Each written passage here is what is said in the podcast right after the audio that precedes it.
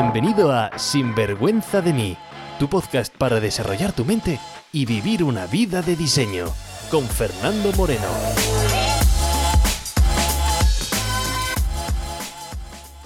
Hola y bienvenidos a Sinvergüenza de Mí. Mira, hoy tengo un invitado en el podcast que, aunque le he conocido hace apenas una semana, me ha inspirado muchísimo y me ha dado mucho que pensar.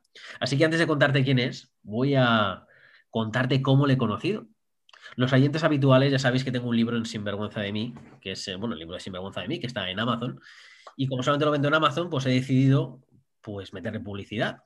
Para ello acudí a una persona que sabe de esto, y es Ana Nieto. Si acordáis, en el episodio 77, triunfa con tu libro. Así que dije, oye, qué mejor que una persona que ya tenga esos resultados y que me pueda ayudar. Bueno, pues contraté sus servicios de ayuda con publicidad en Amazon, y el caballero que tengo hoy en el episodio de hoy es quien me presta el servicio. Así que unos días después de haberlos contratado, organizo una charla y en apenas 15 minutos, me paso yo hablando 14 minutos, ¿vale? Como si no me gusta hablar, le cuento todo mi negocio, le cuento todo lo que quiero hacer, le digo, oye, ¿cuál es el presupuesto? ¿Lo que quiero conseguir? Él, sonriendo, muy elegante, tomando notas, con toda la tranquilidad, y se pasa todo el tiempo escuchando. Pero algo de él me llamó la atención. No sé si es el corte italiano que tiene, el porte italiano, la energía, algo me llama la atención, ¿no? Y bueno, nos despedimos y me quedo con su nombre y digo, ¿quién será? ¿Quién es? Me había dicho además también que es autor de libros, así que cuando dejo de hablar con él me voy a buscar su libro. Y ahí encuentro el libro Diario de una Quiebra. Así que me lo compro, empiezo a leérmelo, y me lo devoro en unas horas, y no que sea pequeño el libro, pero una hoja, otra hoja, me pareció tan bueno que me lo devoré. Y bueno, es uno de esos libros que desde ese momento empiezo a recomendar a todo el mundo que tenga un negocio, a todo el mundo que tenga una pequeña y mediana empresa. Si además trabajan es un negocio familiar, muchísimo mejor.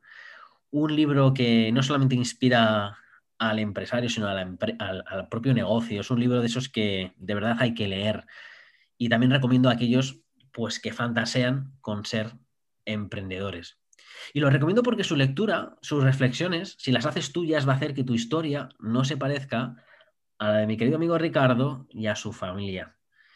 Así que al leer el libro, le escribí porque tenía muchas ganas de charlar con él, porque muchas veces nos pasa eso en la vida, que encontramos a una persona y nos ponemos a hablar y no vemos la persona que tenemos delante, no vemos la historia que había en esa persona.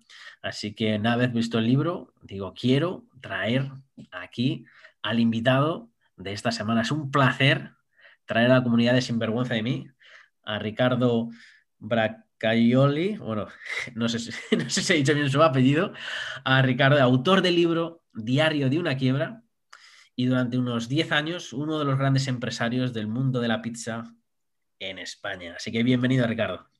¡Mamma mía! ¡Qué presentación! ¡Madre mía, Fernando! Muchísimas gracias. Bueno, no puedo... Ya lo has dicho todo. O sea, ya podemos dejarlo aquí porque ya no sé qué decir más. Ya lo has dicho todo tú.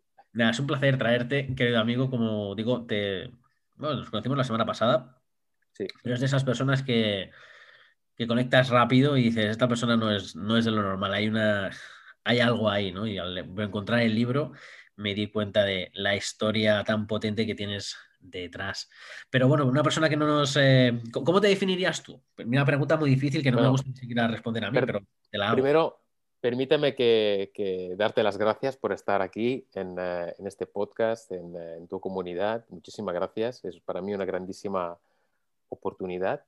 Y sí que es verdad que conectamos muy, muy rápido y eso pasa, digamos que pocas veces, ¿no? Cuando tienes esa conexión, ese match rápido, tan profundo, no es habitual, ¿no?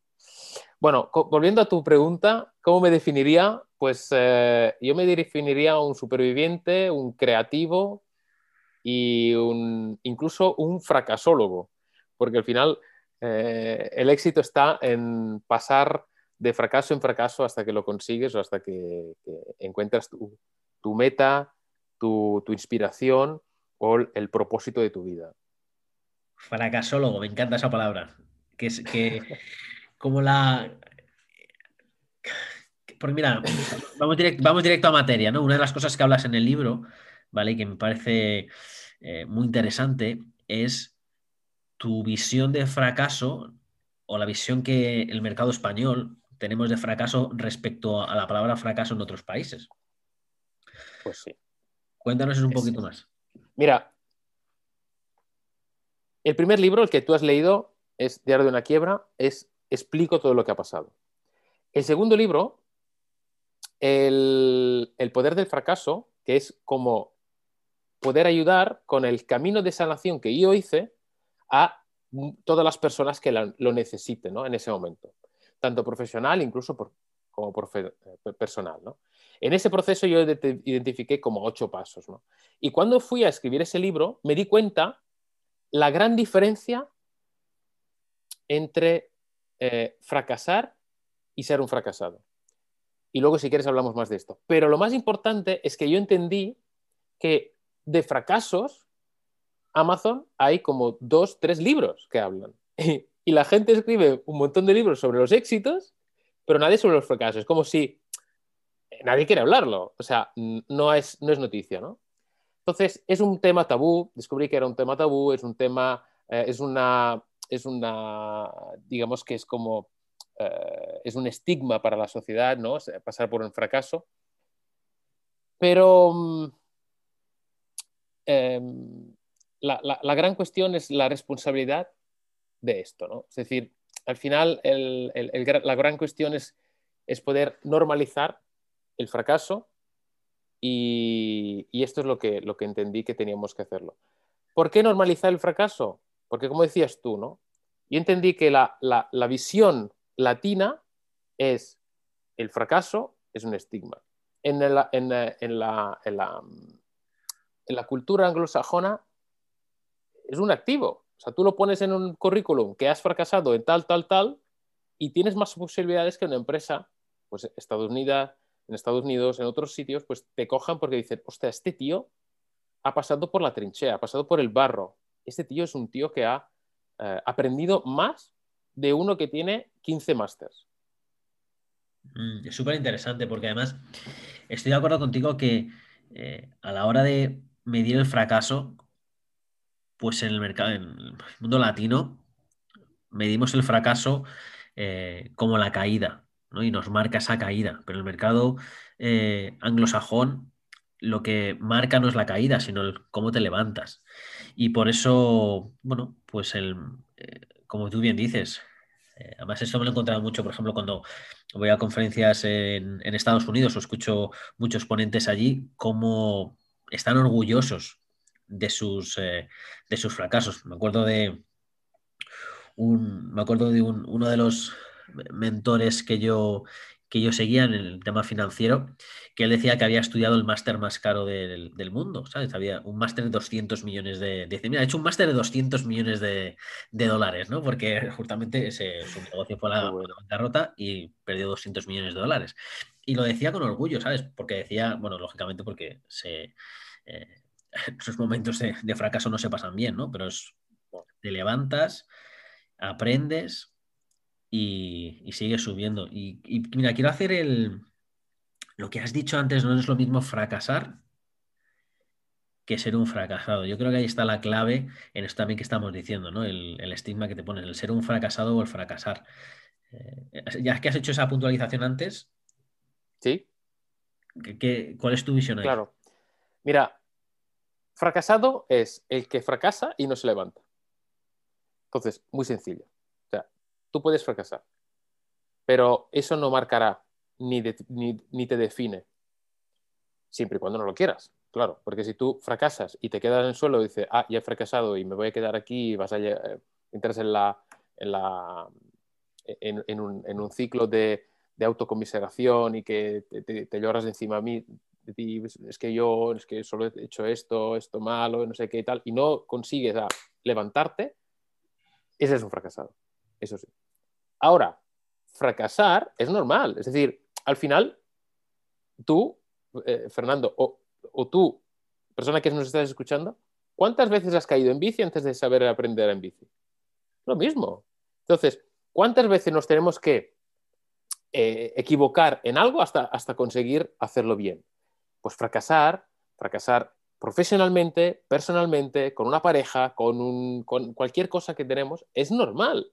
Lo que pasa es que la sociedad, pues bueno, pues tiene unos mecanismos y unos conceptos que van en contra de esto. Entonces, no es bien visto y tal, pero todo el mundo. Y sabes, otra cosa muy interesante, que uno de los puntos importantes de la sanación es hablarlo, comunicarlo. Porque cuando tú hablas con empresarios de tu fracaso, es cuando justamente te das cuenta que no eres el único que has tenido un problema. No eres el único. Muchas más personas que han pasado por éxitos, antes han pasado por fracasos. Tanto a nivel de el pintor al lado de tu casa, el constructor, el pequeño empresario, el autónomo, o gente del nivel de Albert Einstein, Walt Disney, J.K. Rowling, de cualquiera que vayamos a verlo, han pasado por fracasos. Entonces, uno de los puntos más importantes es comunicarlo, es aceptarlo y, sobre todo, investigar. Porque investigar te das cuenta que no eres el único. Y además dices, no soy el único. Leyendo tu libro, ¿sabes? Digo, joder, es que estaba leyendo tu libro y le estaba pasando estaba mandando el link pues a muchísima gente, ¿no? Porque es que eso que tú estabas pasando es el día a día, ¿vale? De la gran gente de los negocios, ¿no?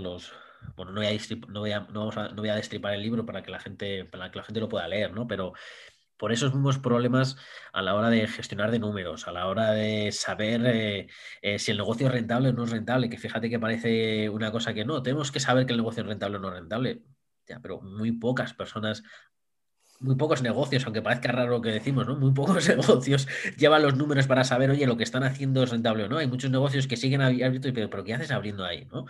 O negocios que quieren cerrar una línea de producción y esa es la rentable, es decir, que al final pues hay muchas cosas que desde fuera pueden sonar con un poco de locura, pero es en el día a día de los negocios, pues nos pasa todo. Y no solamente a la empresa pequeña, ni empresa mediana. Yo antes del mundo del desarrollo personal, cuando estaba trabajando en una multinacional valorando negocios, es que era igual, es que incluso con empresas que eran que cotizan en bolsa, decías, madre mía, ¿sabes? Siempre tenía que venir alguien externo para deciros, oye, ¿qué es lo que estáis haciendo aquí, no?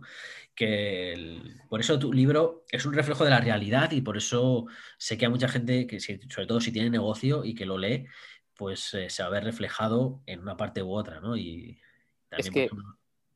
Perdona, dime. No. Es que muy bueno porque cuando eres autónomo y eres pequeño empresario, confundes dos términos muy importantes, que es lo que has dicho tú ahora mismo, que es facturación con beneficio. O sea, es diferente ganar dinero de facturar mucho. Lo que pasa es que, sobre todo aquí en España o en las culturas latinas, como por ejemplo Italia, aquí o seguramente en Sudamérica, no porque seamos ni más ni menos, simplemente porque es nuestra concepción, es, no, es que yo tengo 64 trabajadores, facturo tanto, tengo tantas tiendas, no sé qué, no sé cuánto, bueno, es que, como, es que yo sí que soy un empresario grande porque tengo tanto, ¿eh? Y luego le preguntas, ¿pero cuánto ganas? ¿Cuál es tu sueldo? Y primero, ¿te pagas a ti o pagas a los demás? ¿Tú cobras? No, bueno, es que yo no sé qué.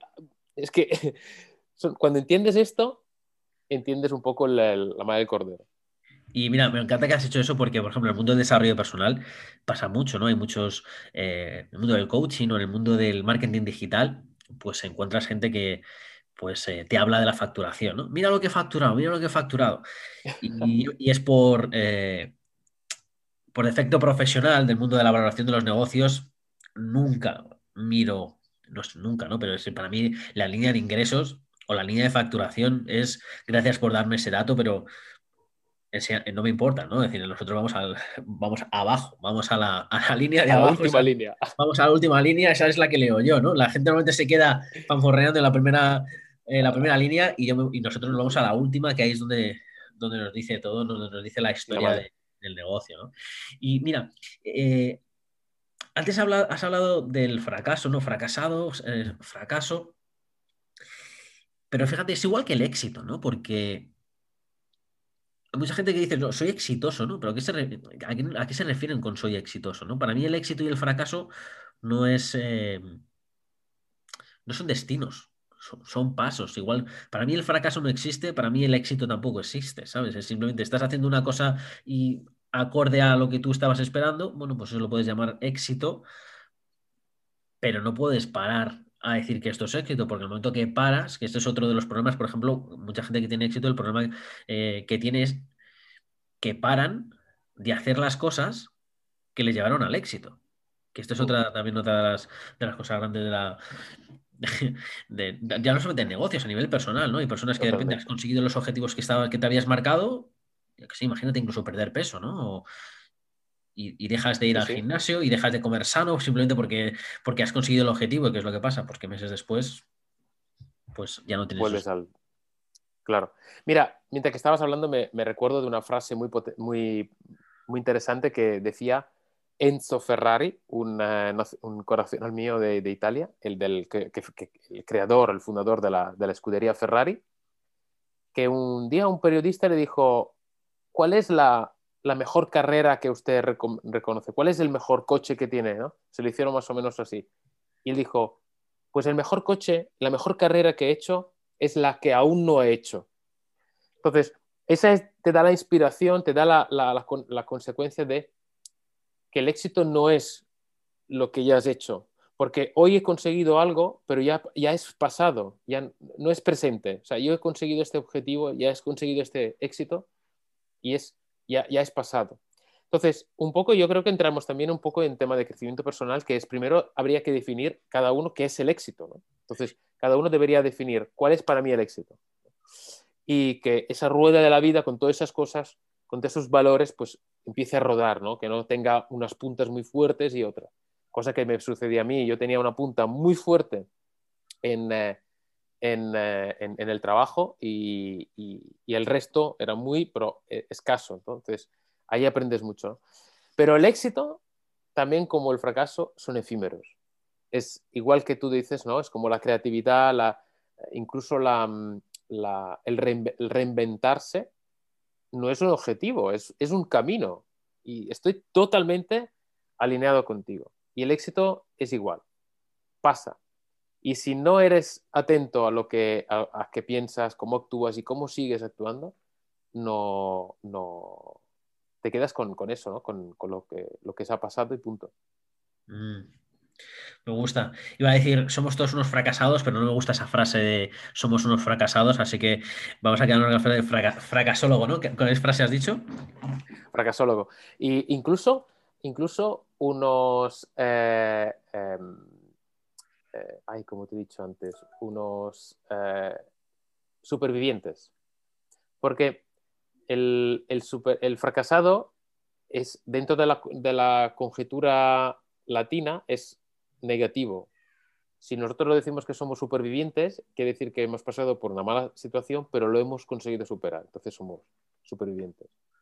Vale, me gusta ese matiz, porque al final decir fracasados, que nos seguimos estando en el fracaso.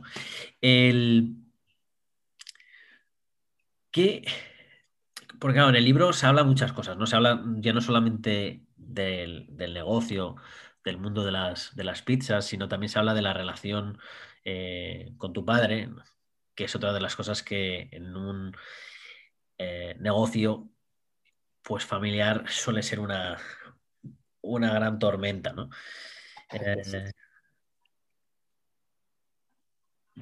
Sí, pero te iba a preguntar cómo se lleva eso, ¿no? Tener un negocio y ser que tu jefe sea tu padre.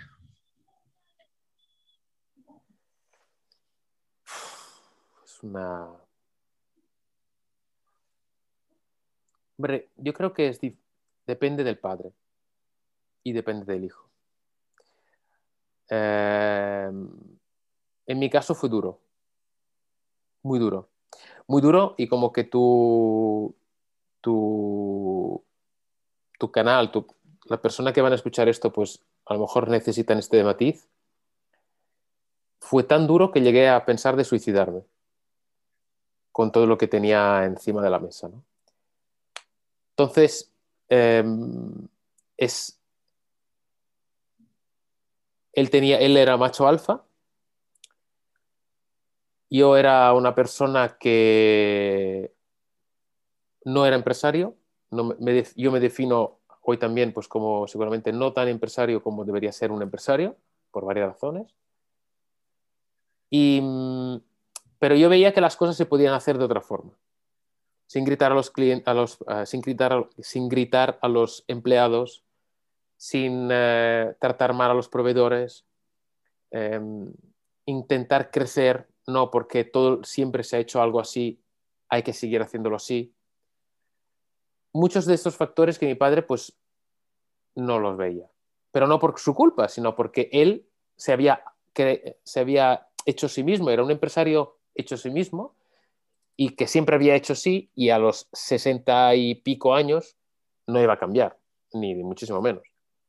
Entonces, ahí tuvimos un choque frontal de trenes, hasta que tuve que coger las riendas, porque o me suicidaba, cosa que decidí de no hacer, o tenía que hacer algo muy fuerte, si no, no... Y empecé con un psicólogo. Y luego dije, tengo que jubilar a mis padres. Y les cogí y les jubilé.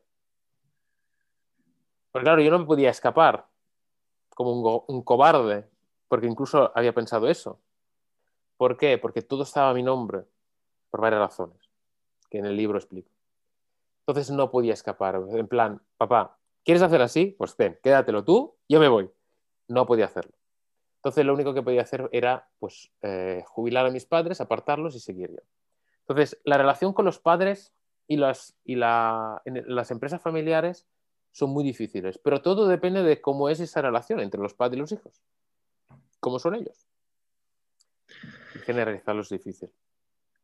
No sé si te he contestado, Fernando, lo siento. Me has contestado y sabía, porque lo cuentas en el libro también, ¿no? Tú, pues por el momento que pasas, y yo creo que el libro también, una de las fuerzas que tiene el libro es que eres tú hablando y tú contando lo que te está pasando, todo lo que pasa por esos momentos, ¿no? Y se ve ese viaje, tu interior, se ve tu frustración y bueno, también una cosa bonita también se ve el final del libro, ¿no? Como la quiebra no es el final.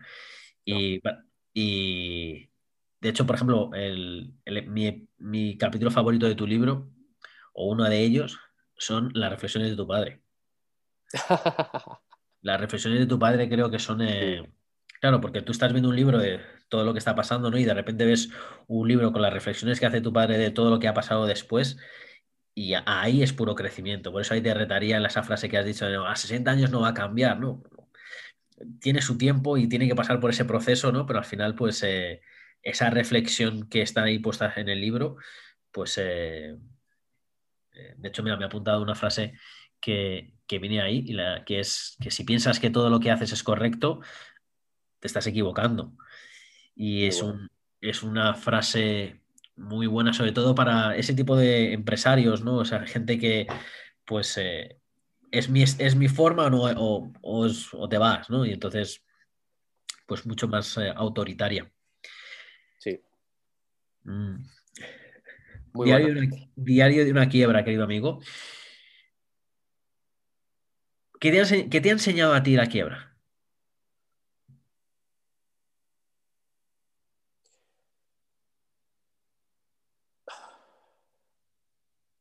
La primera palabra que me ha venido ha sido humildad.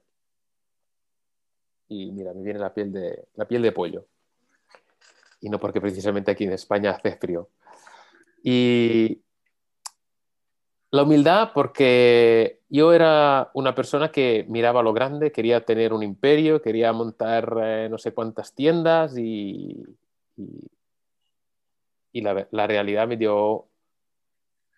una hostia de realidad y me volvió a poner en mi sitio y con todo eso te das cuenta que si quieres ir lejos tienes que ir con un buen equipo, y yo tardé mucho lo entendí después, que necesitas un buen equipo, porque tú no puedes ser un buen portero, un buen rematador, un buen árbitro. Bueno, no puedes hacerlo todo. Cada uno en su partido tiene que tener un rol. Y esto es algo que lo entendí después. Y la quiebra creo que es eso. Pero sobre todo la humildad. Y que aunque después de un fracaso o una quiebra hay vida. Y perdona que te doy el último matiz. Este es un mensaje muy importante para las personas que están pasando, que han pasado o que van a pasar. Yo vale todo personalmente. La quiebra fue muy importante. Y aunque las consecuencias las tendré por muchos años, si no tienes una fuerza moral y una visión de futuro muy fuerte, dices, estoy hundido, estoy perdido, no sé qué hacer con mi futuro. Siempre, siempre, siempre hay una salida, un mecanismo, un sistema de cómo estructurar tu vida para poder seguir. Siempre. En alguna forma u otra. Y yo lo conseguí. O sea, yo tuve que preguntar para cómo seguir. Fui a preguntar a notarios, abogados, empresarios. Pregunté a todo Quisqui. Me hice un máster en cómo replantear, reestructurar mi vida para poder seguir viviendo. Y lo conseguí. O sea que, aunque a bocajarro, cuando tienes una situación tan dura, una situación tan extrema como esa, siempre hay soluciones. Siempre. Solo es cuestión de buscarlas y tener la confianza de que la vas a encontrar. ¿Y a qué te agarraste en ese momento de dolor, en ese momento de frustración, en ese momento donde el futuro se te turbia? ¿A qué te agarras?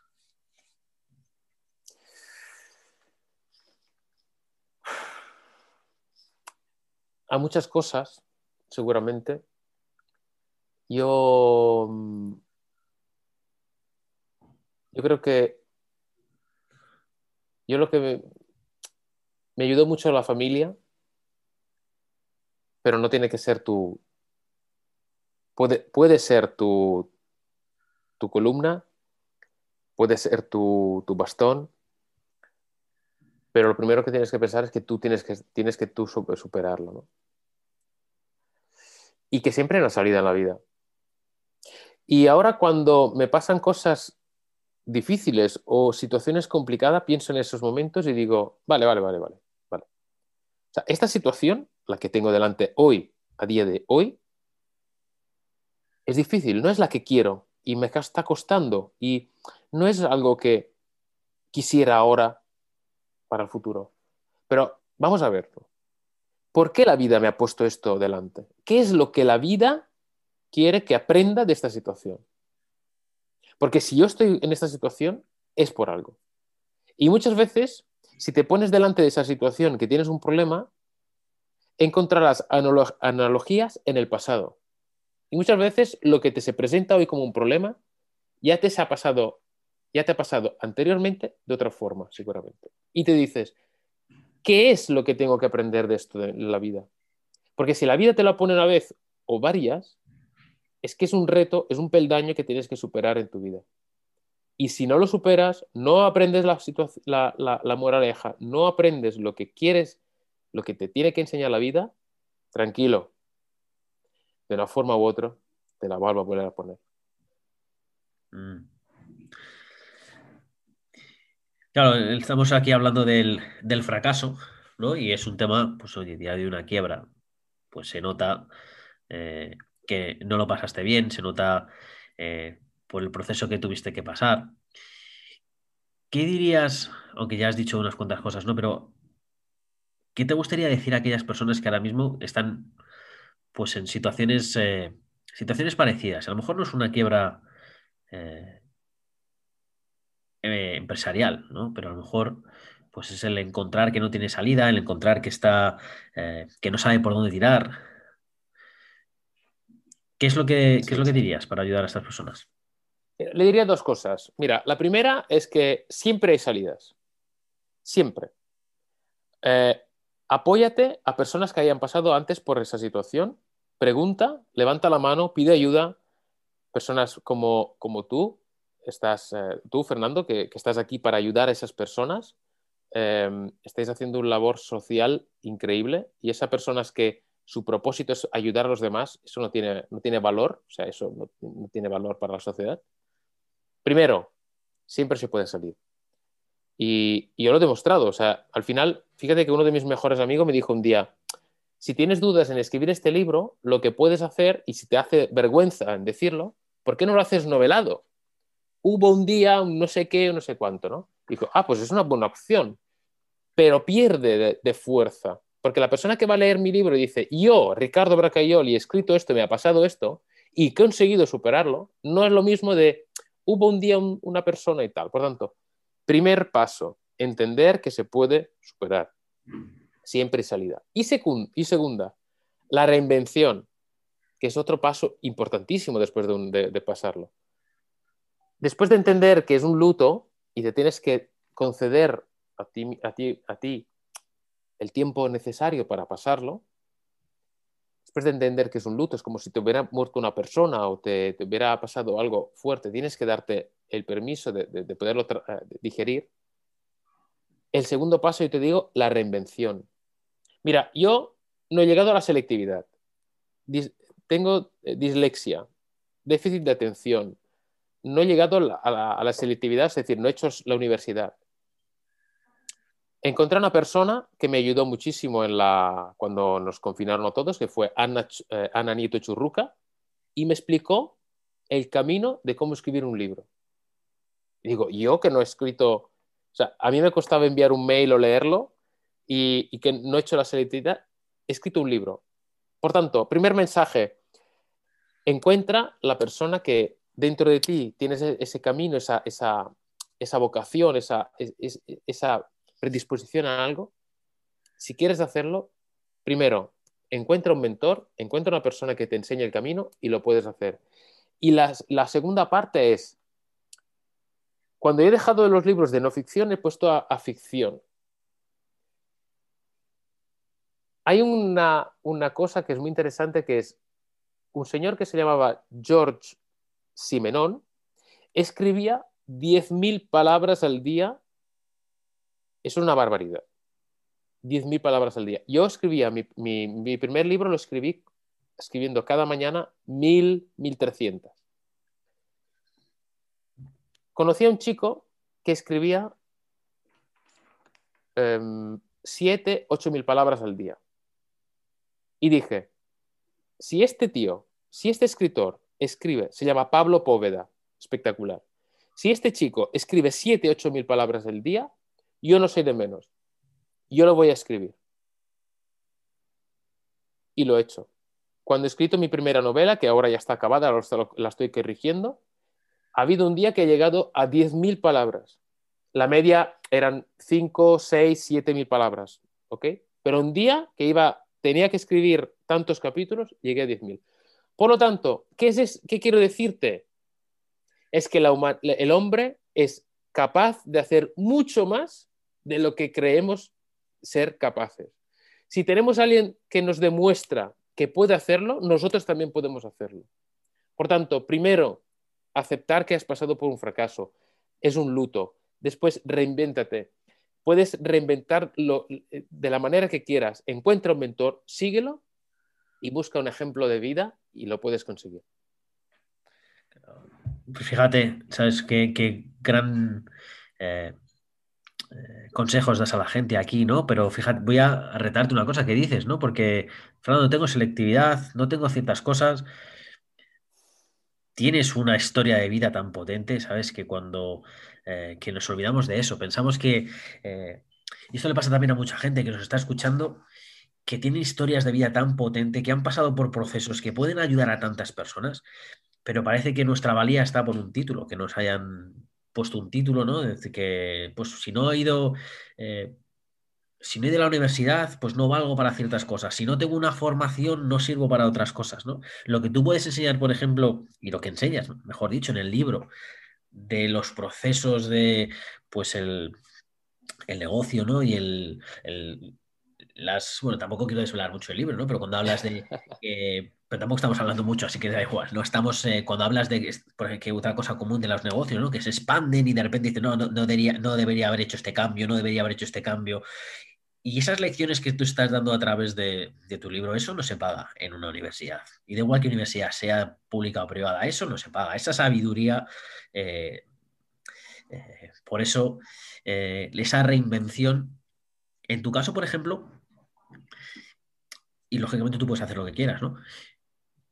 Puede haber una reinvención desde volver a, ¿sabes? De escribir una página y escribir una cosa totalmente diferente y que sea el capítulo cero, o puede servirte de catapulta, ¿no? Y hacer que, oye, que eso que has aprendido te sirva de tu propio máster personal y que te ayude a, pues lo que has hecho al final con el libro, ¿no? Es a canalizar esa sabiduría y ayudar a ciertas personas, porque tú ahora mismo no eres consciente, pero hay muchas personas que seguramente al escuchar esta charla, al leer tu libro, van a tener una concepción diferente de lo que es el fracaso, van a tener una concepción diferente de lo que es llevar un negocio familiar, van a ver las cosas de forma diferente y también les estás ayudando, ¿no? Entonces, al final es eso que hablas de la gente que está poniendo al servicio de ayudar a las personas, tú también lo estás haciendo. Muchas gracias. Pero yo pienso que, igual que tú, que todos somos héroes, todos, con nuestra historia. Cualquier persona que tenga, que haya vivido, es héroe.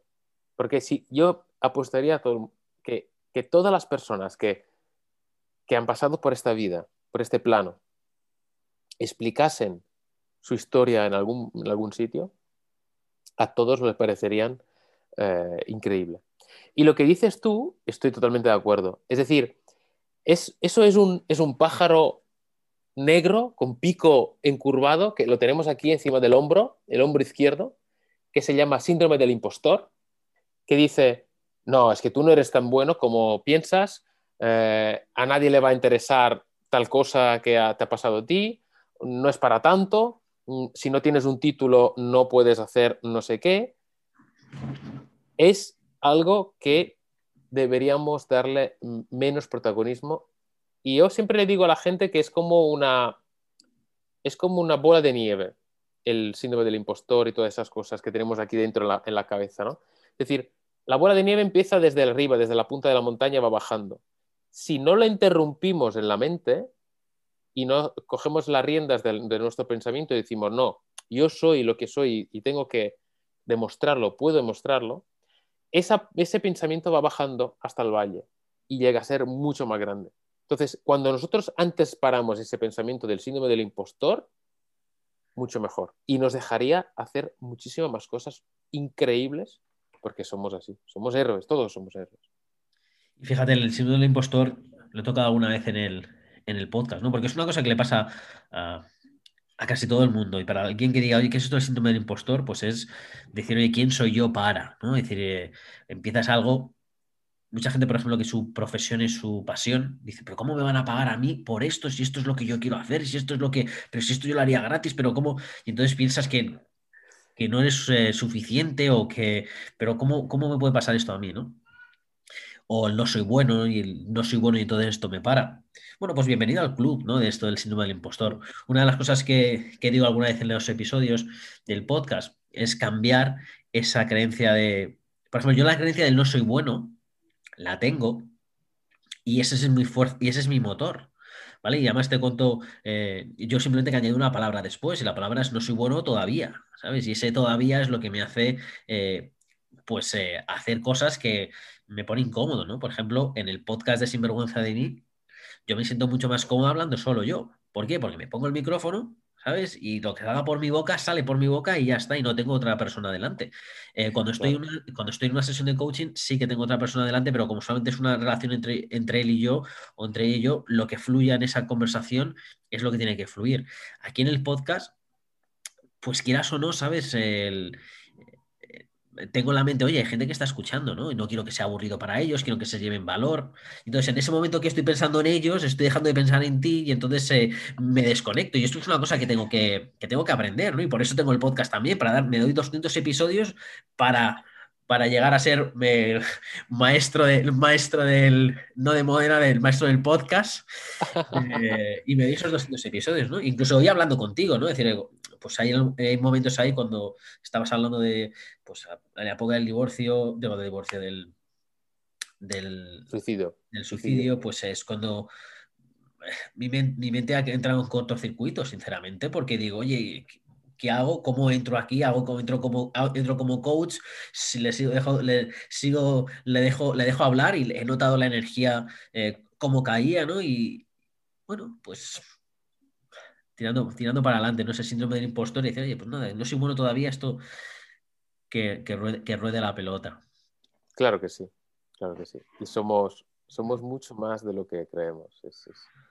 Y incluso dejando ver nuestras debilidades. Es que además la persona que nos escucha se siente como más humano y mucho más afín a ti. Entonces nosotros muchas veces cuando intentamos hacer las cosas perfectas, ¿no? Solo sacamos fotos de Instagram a lo mejor que salga perfecta y no que salgan no sé qué. Pues la verdad es que la realidad es mucho diferente. Entonces, que si estamos hablando ahora y yo hablo del suicidio y me emociono, pues ya está, pues me emociono. ¿Por qué? Pues porque es algo muy importante, ¿no? Y es muy humano. Entonces, fíjate que cuando hablé del suicidio con muchas personas, me enteré que hay muchísimas más personas en el mundo que habían pensado en algún momento de su vida, pues en ese acto tan extremo. Pero bueno, al final, síndrome del impostor, y hay que lucharlo, y yo creo que las personas como tú en este podcast pues por lo menos dan su granito de arena hacia esa dirección para normalizarlo, porque al final es entender que lo tenemos, viene de serie, pero eso otra cosa es cómo lo afrontas tú y cómo lo quieres en tu vida. Fíjate la palabra que dices, normalizar, ¿no? Y estamos aquí, ¿no? Estamos normalizando el fracaso, estamos normalizando una quiebra, estamos normalizando estar, pues que hay momentos en nuestra vida que no sabemos por dónde tirar, y hay momentos en nuestra vida donde se nos atraganta todo y se nos hace bola todo, y cuando dices que el porcentaje de gente es alto, el porcentaje de gente que ha pensado, que ha tenido pensamientos de ese tipo, es enorme, ¿vale? Enorme. Lo que pasa es que cuando nosotros estamos viviendo algo, y esto quiero devolvértelo a ti por si es algo que a lo mejor te estaba pasando o cómo se materializó cuando estabas pasándolo mal en el negocio, pues pensamos que somos los únicos, ¿no? Y pensamos que tenemos, y nos ponemos unas expectativas, ¿no? De cómo tendrían que ser las cosas, que luego no es, y es esa lucha entre la expectativa de cómo tendría que ser con lo que es, pues que se nos hace bola, ¿no? Entonces, ¿cómo llega el momento, ¿no?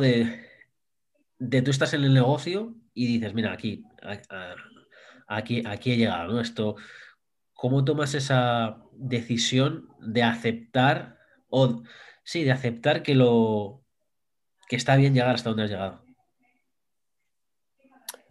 Pero a nivel empresarial, no del suicidio. Empresarial, sí. A mí me pasó que ya llevábamos 3 o 4 meses. Un poco más, a lo mejor 4 o 6 meses pagando las nóminas que en lugar del día 5 pagarlas el día 20 o incluso el día 10 el 50%, el día 20 el otro 50%, la seguridad social tener que pagarla, porque claro, eran cantidades importantes como 20, 30 mil euros al mes, pues pagarlas, pues ¿cómo se dice? Dando a la seguridad social, pues para poderla prorratear, es decir, ese mes que te quedaban pues esos 20 mil euros, en lugar de pagarla ese mes, pues te lo fraccionaban en un año y dando como aval, pues una furgoneta, una maquinaria. Incluso si era más grande la deuda, pues un inmueble. Cuando llegas a eso y ves que el equipo ya se está deshinchando y dice, uy, ¿dónde vamos? ¿Qué situación? Yo tengo cada uno trabaja, vive con su economía casi al día, muchas personas. Entonces, esas personas que tienen que pagar el día 5 su hipoteca o la matrícula del colegio o la compra o otras cosas, y ves que no lo pueden hacer porque tu responsabilidad como empresario no lo consigues, eso es muy duro.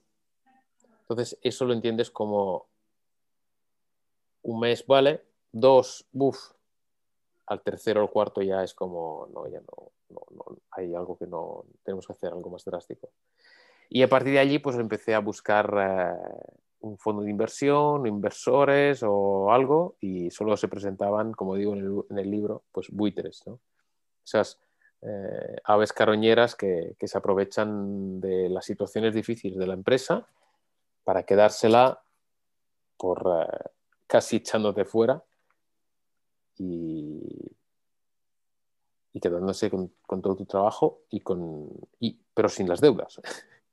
Esa es la cuestión. Entonces, bueno, pues allí, a partir de allí, ¿no? Pero yo creo que la parte más dura fue eso, que 64 personas cobrasen tan tarde. Esa responsabilidad.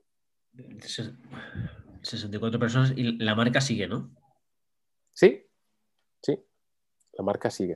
O sea, al final, de un pequeño taller de pasta y de pizza, pues lo convertimos en la empresa más disruptiva de España, con tiendas, con un concepto. O sea, la creatividad nos salía por las orejas, sobre todo por mi madre y por supuesto por mi padre. Pero luego, pues bueno, la parte empresarial éramos un poquito menos bueno. Entonces, bueno, pues, pero sí, conseguimos eso. Hicimos dos marcas muy potentes, que era Casa Módena y Maestro de Módena, y aún siguen y de hecho les está yendo muy bien. Por tanto, es más, o sea, de donde vivimos nosotros a donde teníamos la fábrica, que ahora siguen con la misma fábrica, hay unos 15 kilómetros en dirección hacia la ciudad más grande, que es Gerona. Entonces, nosotros cuando vamos a Gerona, muchas veces pasamos por allí y compramos pizzas de las que ahora hacen ellos, que están igual o mejor, y bueno, pues las seguimos comprando. O sea, nosotros seguimos siendo consumidores de nuestras propias pizzas de cuando esto. Tanto que anoche, pues cenamos una pizza. Wow, eso dice un montón de ti como persona, o sea, y de tu familia, ¿no? Es decir, el ser usuarios de esa marca. No hay mucha gente que diría no quiero volver a ver, y además no solamente eso, sino quiero honrar la palabra que has hecho, ¿no? Decir que oye, que están igual, incluso mejor que cuando estabais vosotros, ¿no? El honrar, el decir, oye, mira, yo he llevado la marca hasta aquí, la empezaste desde cero. Contés toda la historia, que es fascinante, la historia de tu padre y comprando la maquinaria y todo lo que va pasando, ¿no? Y es fascinante la historia y el cómo lleváis, pues, al Corte Inglés, cómo lo lleváis a los grandes sitios, ¿no? Y bueno, y esa humildad que tienes, ¿no? De decir, oye, pues y sigo comiendo pizza. Yo no la he probado, te digo la verdad, pero porque bueno, cuando lo lanzaste, yo creo que me he pillado ya mi época australiana. Pero fíjate, este fin de semana estaba hablando con mis padres y les decía a mi padre, oye, ¿no te sonarán esas pizzas? Y mi padre dijo, bueno, pues voy a ver si las que yo decía. Fíjate que yo creo que la palabra clave de todo esto, ahora hablando de estos últimos minutos, es agradecimiento. O sea, agradecer todo lo que tienes. Yo por la mañana aprendí después de ese momento del suicidio, pues yo aprendí a meditar, y ahora cada mañana medito y agradezco todo lo que tengo en la vida.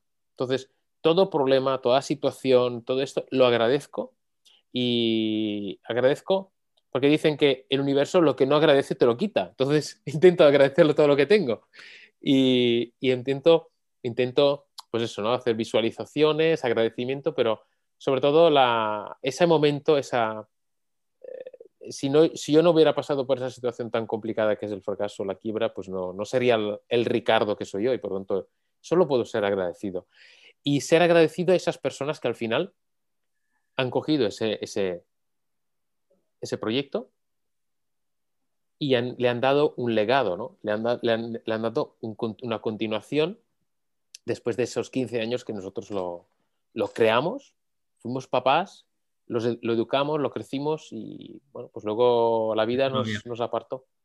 Luego el bebé se echó novia y se fue de casa. Exacto, exacto.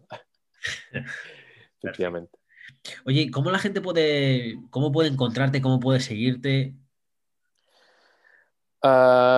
Bueno, de momento, me pueden seguir en Instagram, poniendo solo mi nombre, porque es como Richard Branson, pero en italiano, Ricardo Braccaioli. Luego en Facebook, pero en Facebook soy un poquito menos activo, entonces Instagram a tope. LinkedIn ahora a partir de septiembre también ya tenemos un plan con los chicos de marketing. Y luego mi página web, en página web es braccaioli.com, o sea, mi apellido.com. Y luego en Amazon. En Amazon, en cualquier parte del mundo que estés, están mis libros y cada día hay más libros. Yo estoy empezando a leer el segundo, que es un tercero de trilogía, ¿no? Efectivamente. Vale. El verde, que es el que tienes tú, El poder del fracaso, es la tercera parte. ¿Y por qué hice la tercera parte después de la primera? Porque estábamos en una situación, estábamos confinados el año pasado, ahora estamos aún un poco así intra-COVID, entonces había muchísimas personas que necesitaban un qué hacer, ¿no?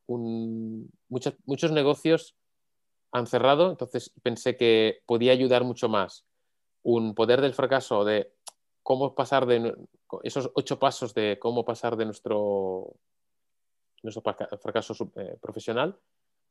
Y ahora en octubre, a primeros de octubre, saco la segunda parte, es decir, que va la que va entre el medio del rojo, que es Diario de una Quiebra, y el tercero, que es verde, que es El poder del fracaso, y la en medio, que es de color naranja, porque así haces el semáforo. Y luego otro libro en diciembre, que es de Getty, que es para mí es un claro ejemplo de reinvención y de cómo esas pinceladas de cómo reinventarte. Pues Ricardo, te digo una cosa, volvemos a vernos pues en el podcast, si quieres, dentro de unos meses, cuando salgan esos libros, y así me da tiempo a leerlos, analizarlos y contamos, porque por ejemplo, lo que me llama la atención y que quiero saber son esos 8 pasos, ¿no? Que del fracaso, pero luego la reinvención también me llama la atención, así que voy a esperar quizás a tener la reinvención y hacemos un todo en uno. Fantástico. Pues, querido amigo, un placer tenerte aquí en el podcast. Gracias por contar tu historia. A la gente que nos está escuchando, he intentado no hablar mucho de su negocio para que lo puedas ver en el libro y no contarte, pues destriparte la película, pero es un libro que merece la pena. Está escrito a corazón abierto, alma abierta, la historia de su familia, la historia de cómo pues empezaron el negocio, pizzas artesanales, y las llevaron a ser pues las más disruptivas en el mercado español, y bueno, pues cómo pasó, como hemos dicho, pues a que al final saliese de casa su pequeño bebé y tuviese que echarse una novia, llámese Diario de una Quiebra. Así que muchas gracias por estar escuchando. Nosotros nos volveremos a ver en el próximo episodio, y hasta que nos vamos a escuchar, ya sabes, vive con pasión y sin vergüenza. Hasta la semana que viene. Sinvergüenza de mí, con Fernando Moreno.